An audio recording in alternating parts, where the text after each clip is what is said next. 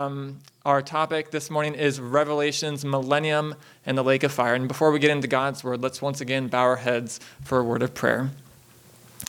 Father in heaven, Lord, we want to thank you so much, Lord, for this blessed Sabbath day that you've given to us, Lord. A day that we have set aside, Lord, that you have set aside, and it's our special date with you. We pray, Lord, that as we now open your word and study it, we pray, Lord, that your Holy Spirit would speak to us, that we would um, experience a blessing, Lord, this morning from your word, and that we would see that you are a God of love and that you care so much, Lord, for each person on this planet, Lord. And uh, we thank you, Lord, for Jesus. We thank you that you sent him to die for our sins, Lord, that we might have eternal life and not perish, Lord. And so we pray that you would uh, bless us this morning as we dig into your word. Give us understanding, we pray in Jesus' name. Amen. So the salesman noticed that she was a little bit different. Her hair, her clothing, and her jewelry were all a little bit different. But he couldn't quite uh, figure out just what was it that set her apart. As they were speaking together, she said, I don't go to church anymore. I used to, but now I don't, although I sort of do. Curious, he asked her what she meant by that. And then she said, Well, when I was growing up, I went to church every week. And in sermon after sermon, the pastor would talk about an eternally burning hell where sinners would, be, would, would burn forever and ever uh, in excruciating pain. And I wondered about a God that would do that to people. And finally, I, I, decided that if that was what God was like, then I didn't want to have anything to do with God. And so I quit going to church, she spoke with an air of determination. And then she added, But I still go, sort of. She read the question on his face and said, Well, these days I'm a witch. She explained how she gathered regularly with other witches, sort of like church, she said, and she described some of what they did. And it all made sense to the salesman now. The way she looked, her hair, her clothing, and um, her makeup. And the salesman realized the sad tragedy of this situation. Here was a young lady who had been driven out of the church and into the hands of the devil himself by an idea that is very common in Christian churches today. Many people were taught as children that uh, what this young woman was taught that God will burn unrepentant sinners forever and ever uh, for, the, for the sins that they've committed in this short lifetime. So, this morning, we're going to take a look at what the Bible says on this subject because the Bible is our authority. Amen? And that's what we want to follow. We want to follow God's word. And we'll see um, the way that we understand hellfire, and we'll see the way that this impacts our view of God. Hell is a hot topic, isn't it? Is a hot topic, and it, and it has been misunderstood by many people uh, throughout the centuries. Hellfire, as many people understand it, has caused many to doubt God's character of love. And this morning, we want to cut, uh, we want to seek to cut through the misunderstandings and arrive at Bible truth. But in order to understand hell, we need to, to look at it in its chronological context in the Bible, which means that we need to also understand the millennium or the 1,000 years as is mentioned in the Bible. So let's jump straight in our Bibles this morning to Revelation chapter 20. We're going to spend quite a bit of time in Revelation 20, so if you'd like to follow along in your own Bible, I'd invite you to pull it out. We'll also have the verses there on the screen as well. Revelation chapter 20. And uh, taking a look here, starting in verse 1, the Bible says, Then I, that is John, saw an angel coming down from heaven, having the key to the bottomless pit and a great chain in his, in his hand.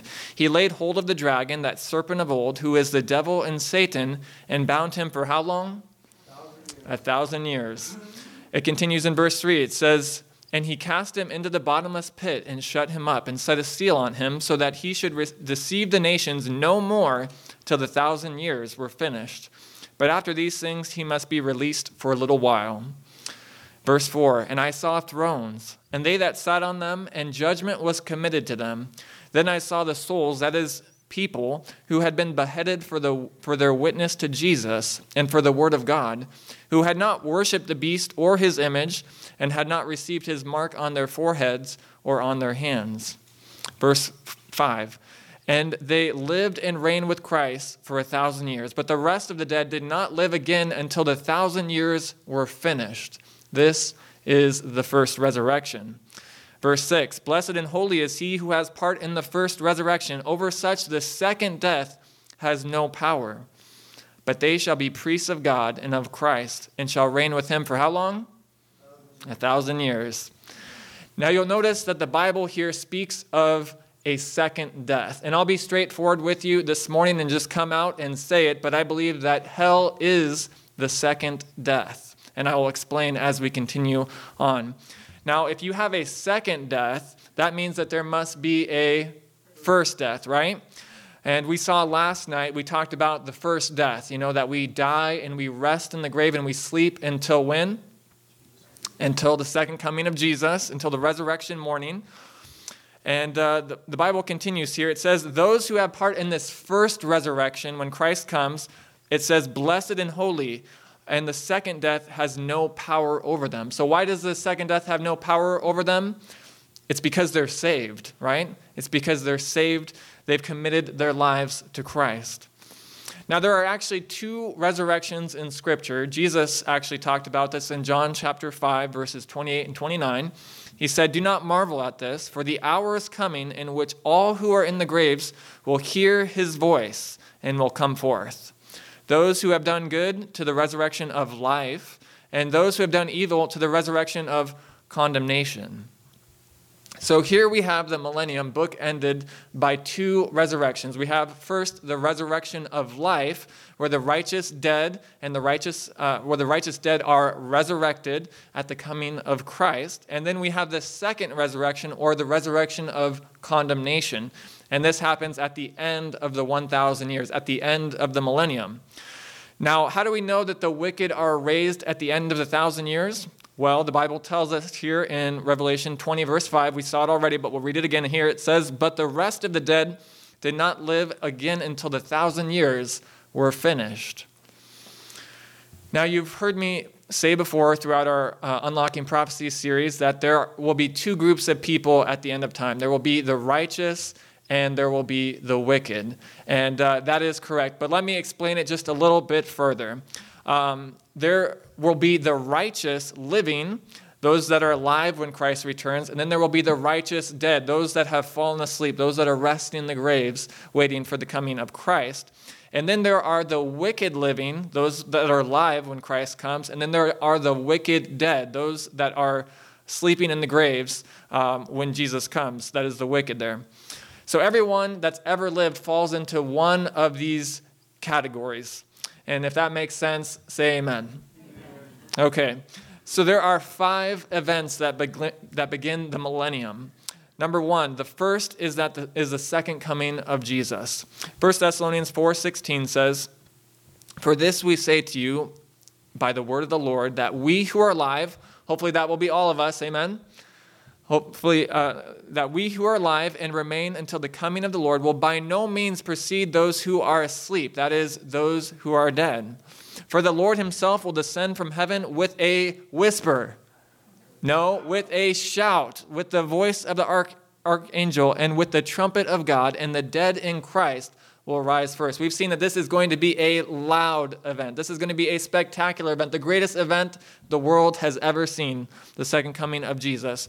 Verse 17, it says, Then we who are alive and remain shall be caught up together with them. Where? In the clouds to meet the Lord in the air, and thus we shall always be with the Lord. Friends, how many of you long for that day? Amen. I cannot wait. Paul also describes this event in 1 Corinthians chapter 15 verses 51 to 53. He says, "Behold, I tell you a mystery." We looked at this verse last last night.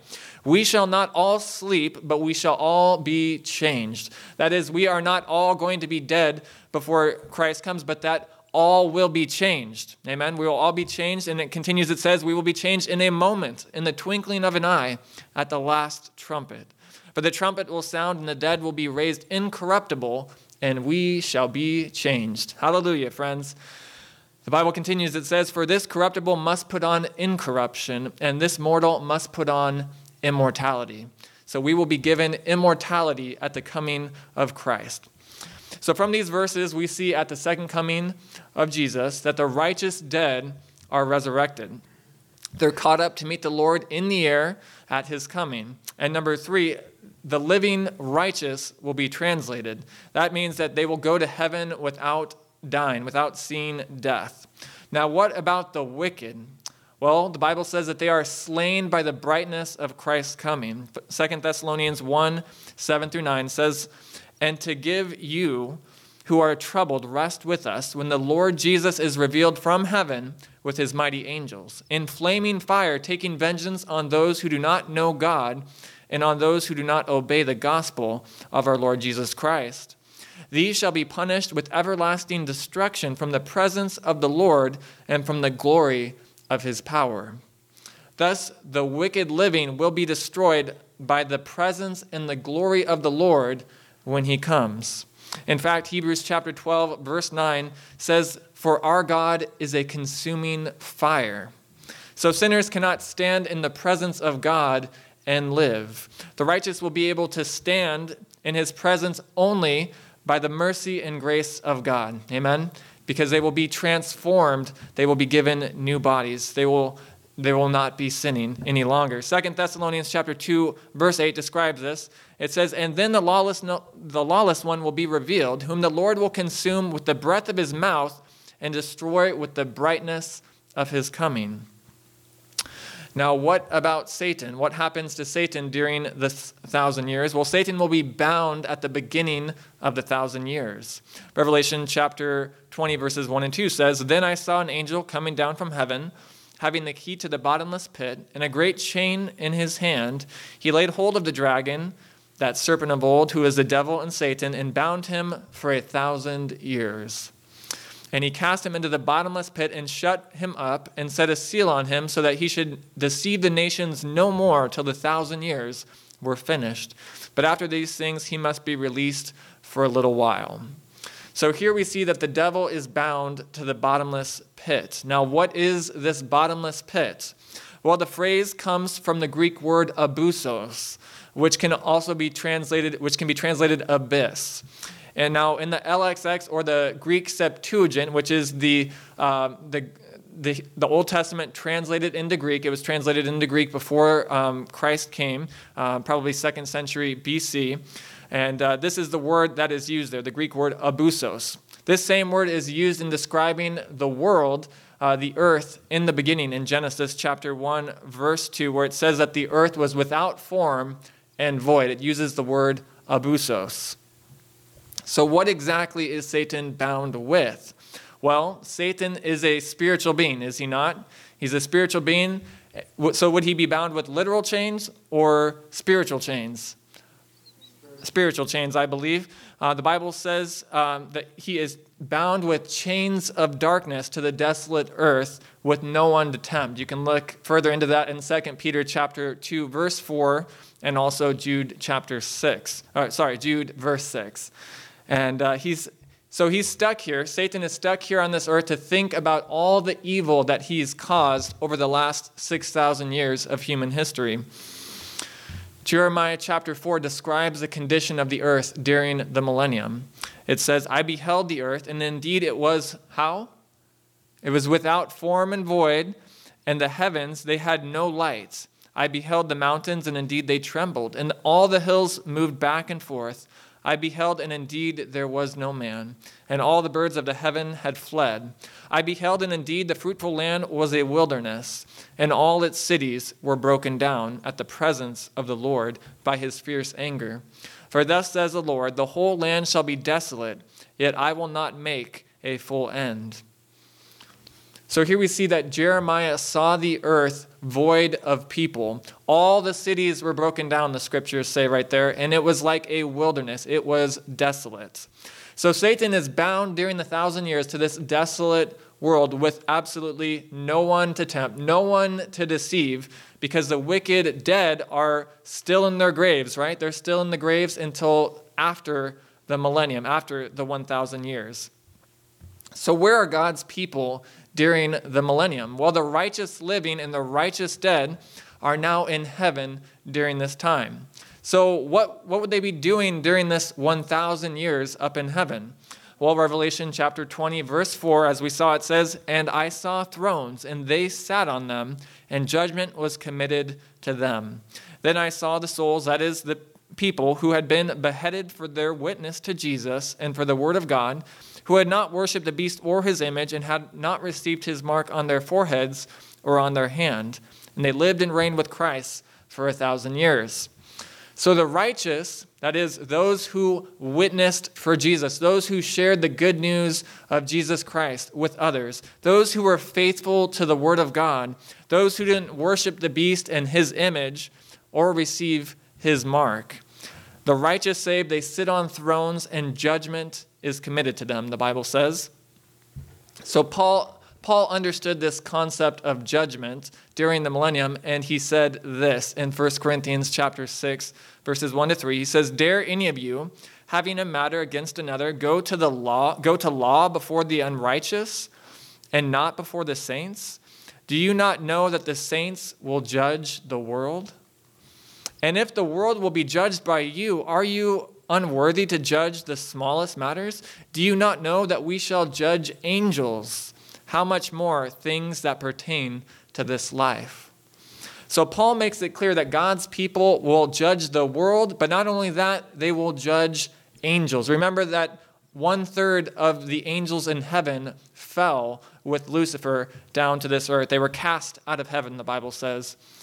Now, way back in our fourth presentation here in Unlocking Prophecy, we had a presentation on heaven's final judgment, the judgment hour in which we live in, uh, which is found in Revelation 14, 6 and 7.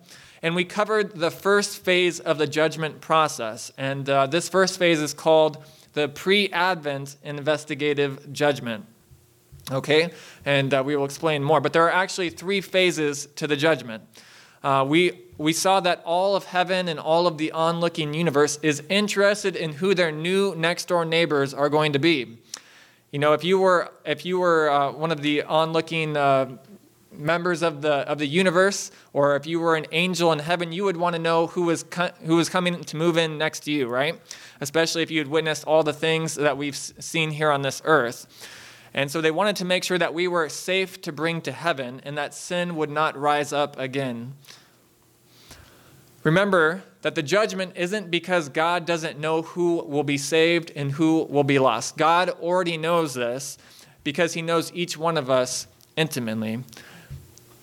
In the second phase, the post millennial Advent judgment, uh, and during, so the second phase is the post Advent millennial judgment. That is after the coming of Christ. This is the millennium in heaven.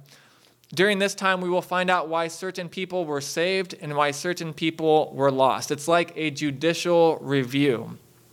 I'm sure there's going to be some surprises when we get to heaven and we see certain people there, right? and we see certain people that might not be there. And, that, and we, we're going to want to know why. And at this time, God will give us the answers to our questions. He will re- during this time, God will reveal that He did all that He could to save each person on this planet.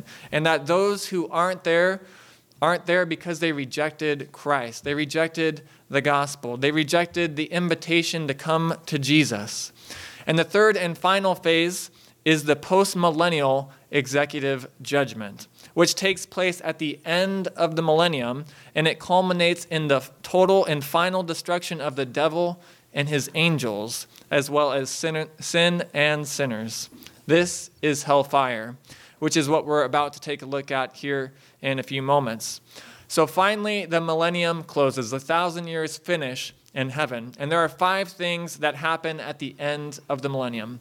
First, the wicked dead are raised. All the wicked that have ever lived. This is going to be a huge number of people.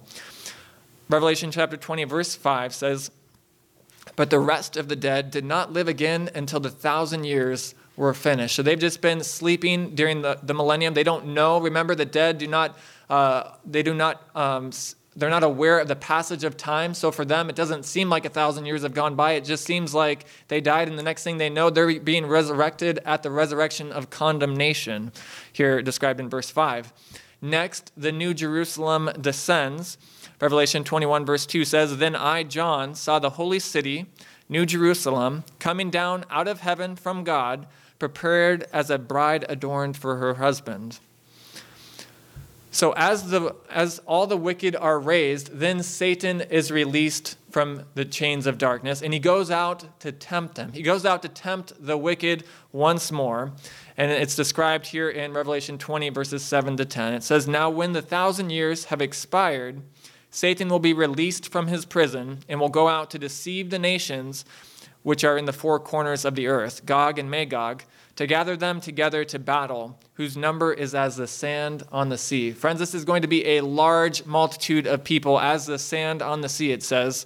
And Satan goes to deceive them. It says that they went up on the breadth of the earth and surrounded the camp of the saints and the beloved city. What city would that be?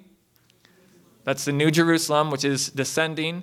And uh, it says that, and fire came down from God out of heaven and devoured them. Friends, this is hellfire. Hellfire totally consumes, it totally devours the wicked at the end of time. Hell takes place here on this earth, not some strange place underground.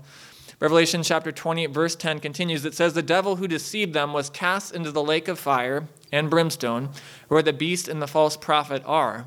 They will be tormented day and night forever and ever. So here the wicked, deceived by Satan, they're deceived by Satan into thinking that they can go and take the city. And friends, they try to take by force what they would not, what they refused to receive by grace. God wanted them all to be in the city, right? God wanted them to all be in the city, but they have rejected the invitation. They have rejected God's grace, and now they are on the outside of the city, but yet they're trying to force their way into the city.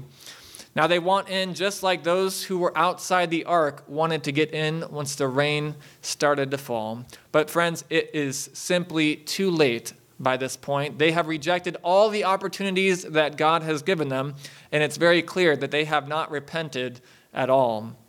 Revelation chapter 20, verses 14 and 15 says Then death and Hades were cast into the lake of fire. This is the second death. And anyone not found written in the book of life was cast into the lake of fire. So after the wicked and the devil are destroyed, the next thing John sees is a new heaven and a new earth. Revelation chapter 21, verse 1 says, Now I saw a new heaven and a new earth. For the first heaven and the first earth had passed away, and there was also no more sea. Now it's interesting that John brings out that there was no more sea. Where is John writing the book of Revelation from?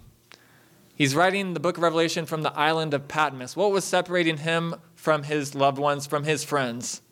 It was the sea. So it's interesting that John includes, and there was no sea. There's no more separation on the new earth and in, in, in the new heavens, friends.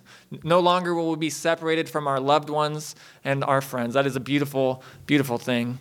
No more death, no more heartache, no more suffering on the new earth.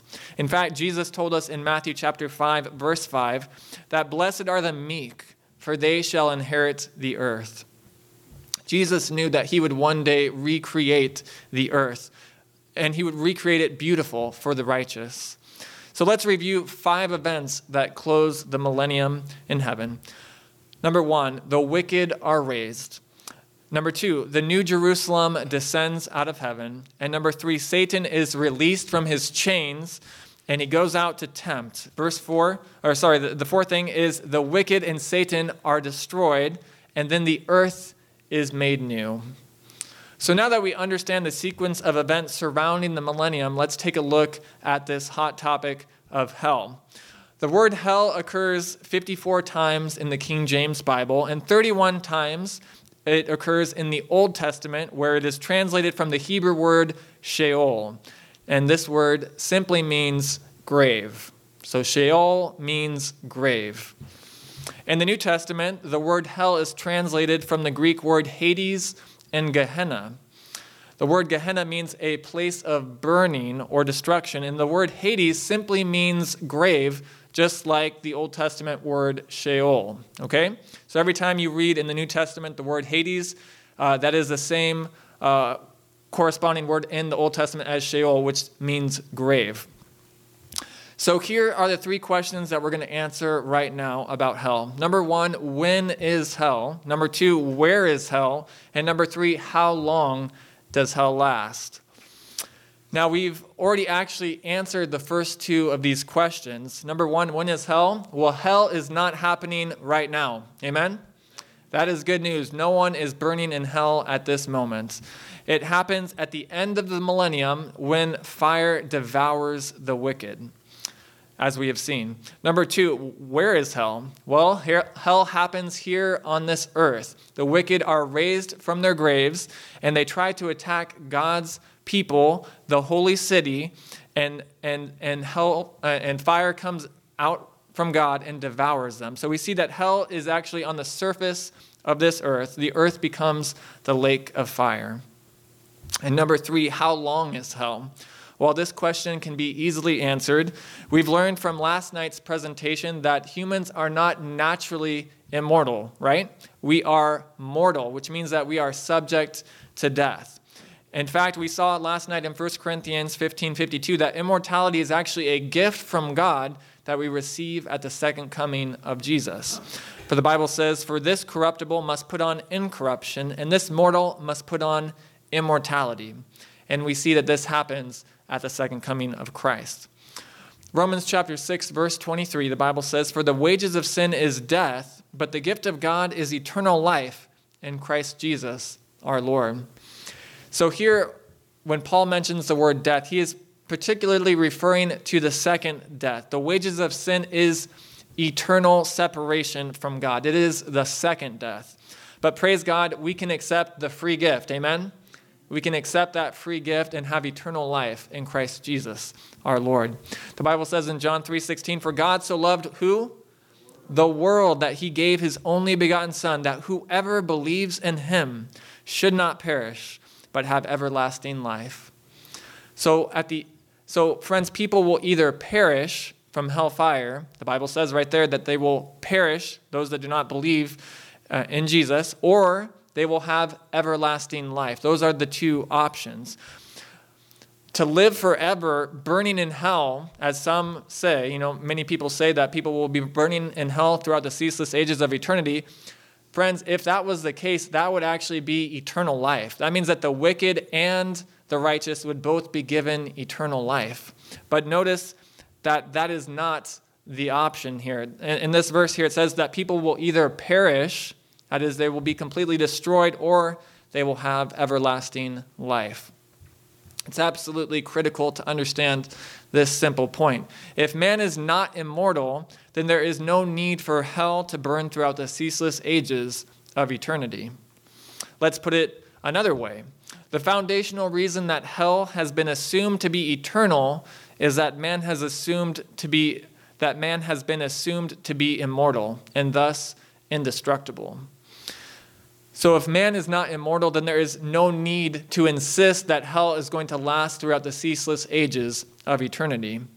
Clearly, that the, Bi- uh, the Bible teaches clearly that hell is hot enough to destroy and eradicate sin and sinners forever. Amen? Revelation chapter 20, verse 9, the Bible says, They went up on the breadth of the earth, that is the wicked, and surrounded the camp of the saints and the beloved city, and fire came down from God out of heaven and devoured them. Jesus taught that hellfire would completely destroy a person. Matthew chapter 10, verse 28 says, And Jesus said, And do not fear those who kill the body, but cannot kill the soul, but rather fear him who is able to destroy both soul and body in hell. Thus, hell ultimately destroys a person completely. It doesn't, uh, the body, you know, they don't continue to burn throughout the ceaseless ages of eternity. They will be destroyed. Ezekiel chapter 28, verse 18, describes the destruction of Satan. Satan is actually going to be destroyed at the end of time here, friends. The Bible says, Therefore I brought fire from your midst, it devoured you, and I turned you into ashes upon the earth in the sight of all who saw you. So, contrary to popular belief, the devil with his pitchfork is not in charge of hell. Amen? He is not in charge of hell. As we see from this verse here, Satan will be reduced to ashes in hellfire. Look how hot hell is here as it's described in Matthew chap- Malachi chapter 4 verse 1 and 3. It says, For behold, the day is coming. Notice, hell was not burning in Malachi's day. He says, The day is coming, burning like an oven, and all the proud, yes, all who do wickedly, will be as stubble. And the day which is coming shall burn them up, says the Lord of hosts. That will leave them neither root nor branch. You shall trample the wicked, for they shall be ashes under the soles of your feet on the day that I do this, says the Lord. So those who do not love God will not be given immortality. They will be burned up and turned to ashes. Notice also that this will be done on the day that the Lord does this, meaning hellfire is not going to last forever. Psalm chapter 37, verse 10 says, For yet a little while, and the wicked shall be no more. Indeed, you will look carefully for his place, but it shall be no more. Verse 20 says, But the wicked shall do what? They shall perish, and the enemies of the Lord, like the splendor of the meadows, shall vanish. Into smoke they shall vanish away. Okay, so are we all tracking here? So, but what about eternal fire? What about this concept of eternal fire? Well, the Bible speaks about eternal fire in Jude uh, 7. It says, as Sodom and Gomorrah and the cities around them, in similar manner to these, having given themselves over to sexual immorality and gone after strange flesh, are set forth as what? An example, suffering the vengeance of what? Eternal fire. So, Jude, verse 7, tells us explicitly that Sodom and Gomorrah are an example of eternal fire. Now, are Sodom and Gomorrah still burning today? No, they are not. Clearly, they are not. 2 Peter chapter 2 verse 6 tells us exactly what happened to Sodom and Gomorrah. It says, "And turning the cities of Sodom and Gomorrah into ashes, condemn them to destruction, making them an example to those who afterward would live ungodly." So these cities of Sodom and Gomorrah were burned up completely to ashes, showing us what would later happen to those that live ungodly. The Bible also speaks of everlasting punishment. Matthew chapter 25, verse 46 says, And these will go away into everlasting punishment, but the righteous into eternal life. This simply means that punishment, that the punishment has everlasting or eternal consequences. The results of hellfire are, are, eternal, friends. The wicked will be completely destroyed and will no longer exist. The results are eternal. Now, notice the phrase is everlasting punishment, not eternal punishing. There's a big difference there. The only reason some would in, someone would insist that this phrase means eternal conscious torment is if they already believed in the non biblical teaching that man is naturally immortal. And as we saw last night, that came from Greek pagan philosophy. So, how long is forever and ever? Well, let's look at what the Bible says. It may, it may seem like a, an unusual question for some of you, uh, but the Bible does use the word forever in the context of eternal punishment. Revelation chapter 14, 11 says, And the smoke of their torment ascends forever and ever. And they have no rest day or night who worship the beast in his image and who receives the mark of his name. Here's another statement in Revelation 20, verse 10. It says, The devil who deceived them was cast into the lake of fire and brimstone, where the beast and the false prophet are, and they will be tormented day and night forever and ever. But notice that in the verse just before this, it says, however, that fire came down from God out of heaven and devoured them.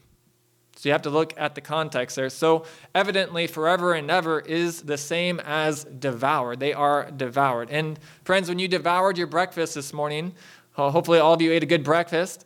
Um, you didn't you didn't uh, devour it forever and ever, did you? Devoured means that you simply consumed all of it.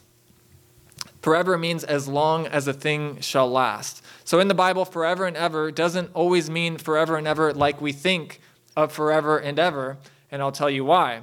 In Exodus chapter 21, verse 6, the Bible says, Then his master shall bring him to the judges, and he shall bring him to the door or to the doorpost, and his master shall pierce his ear with an awl, and he shall serve him how long?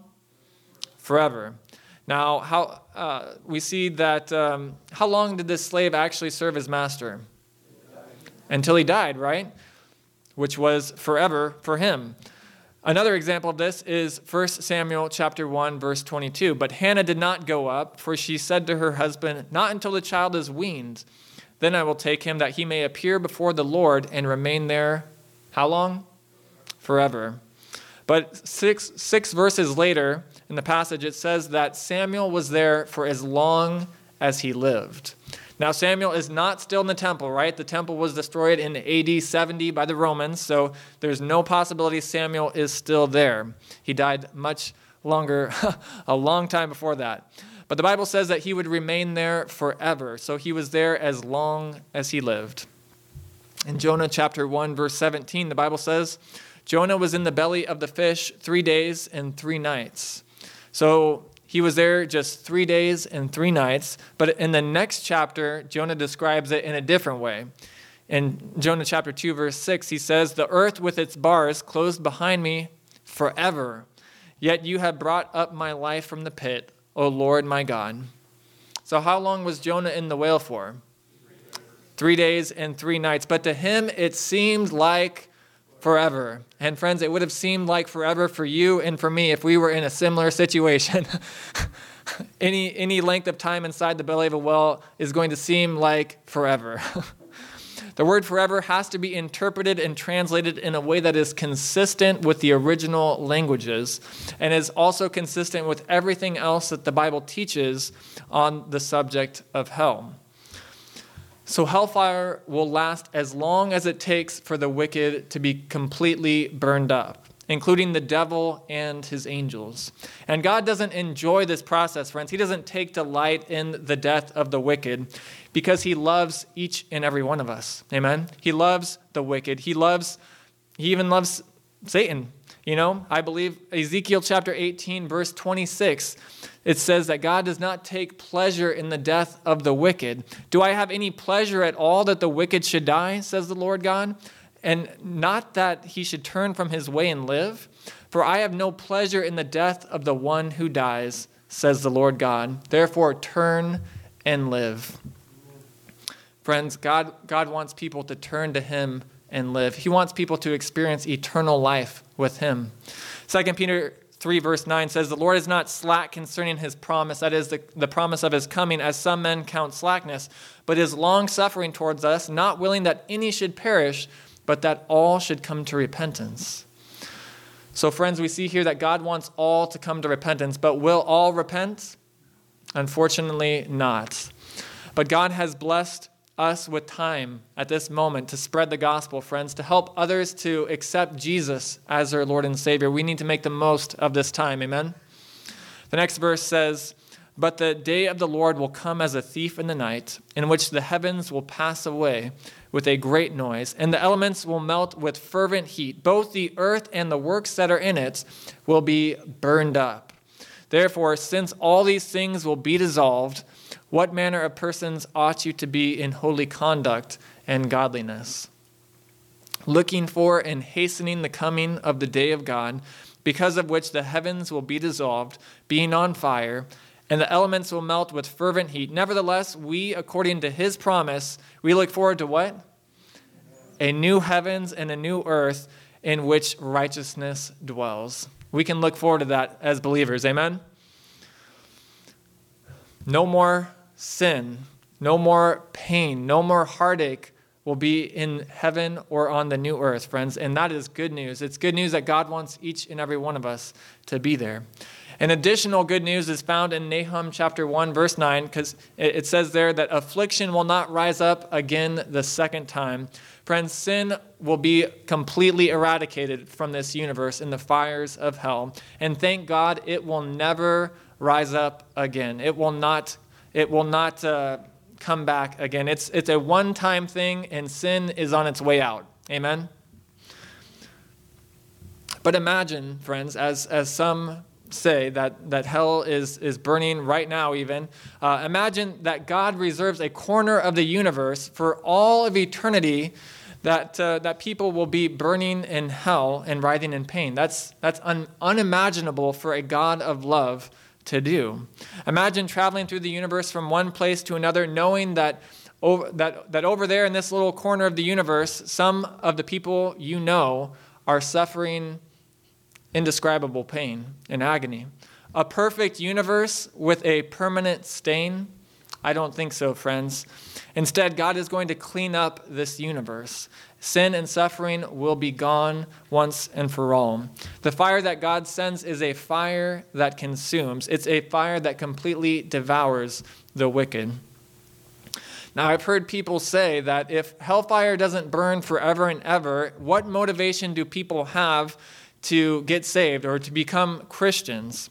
Well, for one thing, friends, we're forgetting how awful it is to be burned. Think about how awful it would be to be burned. But there's something even more serious to consider than that. The worst part of hellfire is knowing that you're going to be eternally separated from God for all time. That is a terrible thought, friends. Being eternally separated from God for eternity, that's the worst thing anyone could experience. That's the agony of hellfire knowing that you could have had life, you could have accepted the gift that Christ gave you, but now you've rejected it and you have death. You have eternal separation from God. When you could have lived forever, you now cease to exist for all of eternity. Your existence was all for nothing, it's completely over. While the rest of the universe will live on happily for all of eternity with Jesus.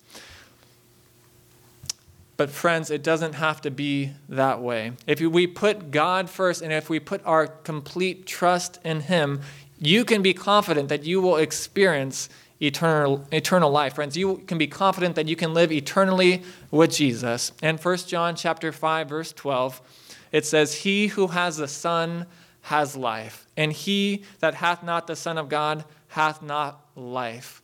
Friends, if we have a relationship with Jesus, if we put him first in our lives, friends, we can be assured that we will spend an eternity with Jesus. Let us keep our eyes fixed on him. Many years ago, there was a story that appeared on the front page of a daily newspaper. It was a young 18 year old girl who was driving home from her boyfriend's house late one night. She wasn't drunk, but she was tired, and she wrecked her vehicle on the freeway. First, a meat delivery man stopped as he saw this accident on the side of the road, and then an off duty police officer stopped to see if she was okay. She was able to talk to them, but she, uh, she wasn't badly injured at first, but there were two major issues. One, she was stuck. She was, her feet were trapped in the car and she could not get out. The other problem was that the car was on fire. One would be rescuer tried to go through the front door and, and the other through the back door, but the heat and the flames drove them back. One man did so much to try to help her that the flesh on his hands was burned all the way down to the bone eh, as he was trying to save her. That's how much he did. She took hold of one man's arm and said, Please don't leave me here. I'm going to die. They literally had to pull away from her, friends. She spoke to them for about 30 seconds, and then she went quiet. Everything went quiet. And the men said it was an awful experience to witness, and they just cried. And friends, if you would have been there, if you would have seen that, you would have cried too. Approximately 6,000 years ago, there was a wreck in the Garden of Eden. And the human family became trapped in sin. But Jesus stopped. And friends, he did more than just lose the flesh on his hands, he gave his entire life for you and for me. Amen? What will you do with that? How will you respond to the sacrifice that Jesus has made for you? This morning, he knocks on the door of each of our hearts. We've learned something about the character of God today. We've seen that God isn't the tyrant that many people have made him out to be. In fact, he is a God of love, a God of mercy, and a God of justice. How will you respond to this God today? Friends, he's done everything he can to prepare a place for you and for me to spend eternity with him. And he wants you and I to be there. Will you choose to live each day for him, friends? Will you choose to put him first in your life If that's your desire, I invite you to raise your hand with me as we pray. Amen. Let us, let us pray. Father in heaven, Lord, we've seen this morning in our presentation, Lord, that hell completely destroys the wicked. And Lord, we all deserve to die, Lord. But Father, we thank you so much for the grace and the mercy of Jesus. Lord, for coming to this world to die for us. Lord, to, to die the second death for us, Lord, that we might live eternally with you. And Lord, we accept that gift once again here today. We pray, Lord, that we that you would save us into your kingdom, Lord, that we would experience an eternity with you. And we pray, Lord, for those that are struggling with this decision still. Lord, maybe they have one foot in the church, one foot in the world. We pray, Lord, that you would help them to see that now is the time to make a full surrender to you. Now is the time, Lord, to put you first in our lives. Lord, we see things happening in this world that prophecy has foretold for, for millennia. And Lord, we pray that these things would be wake up calls to us, helping us to see that now is the time, Lord, to put our faith and trust in you, Lord, to live 100% for you. We pray, Lord, for those that may not know you at this time, Lord. We think of our loved ones. We think of family members, Lord, that aren't walking with you right now. We think of our neighbors, Lord, maybe coworkers that are living out in the world, Lord. They're doing their own thing, they're living it up, so to speak. But Lord, they're living without you. And Lord, as we've seen tonight, we've seen this morning, Lord, that that hell is eternal separation from you. Lord, help them to got, help them to not get used to being separated from you. Lord, help it to bother them. Lord, help them to not have peace if they don't have a relationship with you. Lord, you will bring peace to us, Lord, when we have that relationship with you. Lord, you bring perfect peace to our lives. And we pray, Lord, that you would do whatever it takes, Lord, to save our loved ones into your kingdom, Lord. Be with each one of us, Lord. May we share the good news with others, Lord. And Father, we thank you that your word says that you take no pleasure in the death of the wicked. Lord, you do not want anyone to perish. Lord, you want people to turn from their wickedness, Lord, to turn from their evil ways and turn to you. And so, Lord, today we turn to you, Lord. We look at your beautiful face. And we pray, Lord, that, that as we look at you, Lord, that the things of this world would grow strangely dim.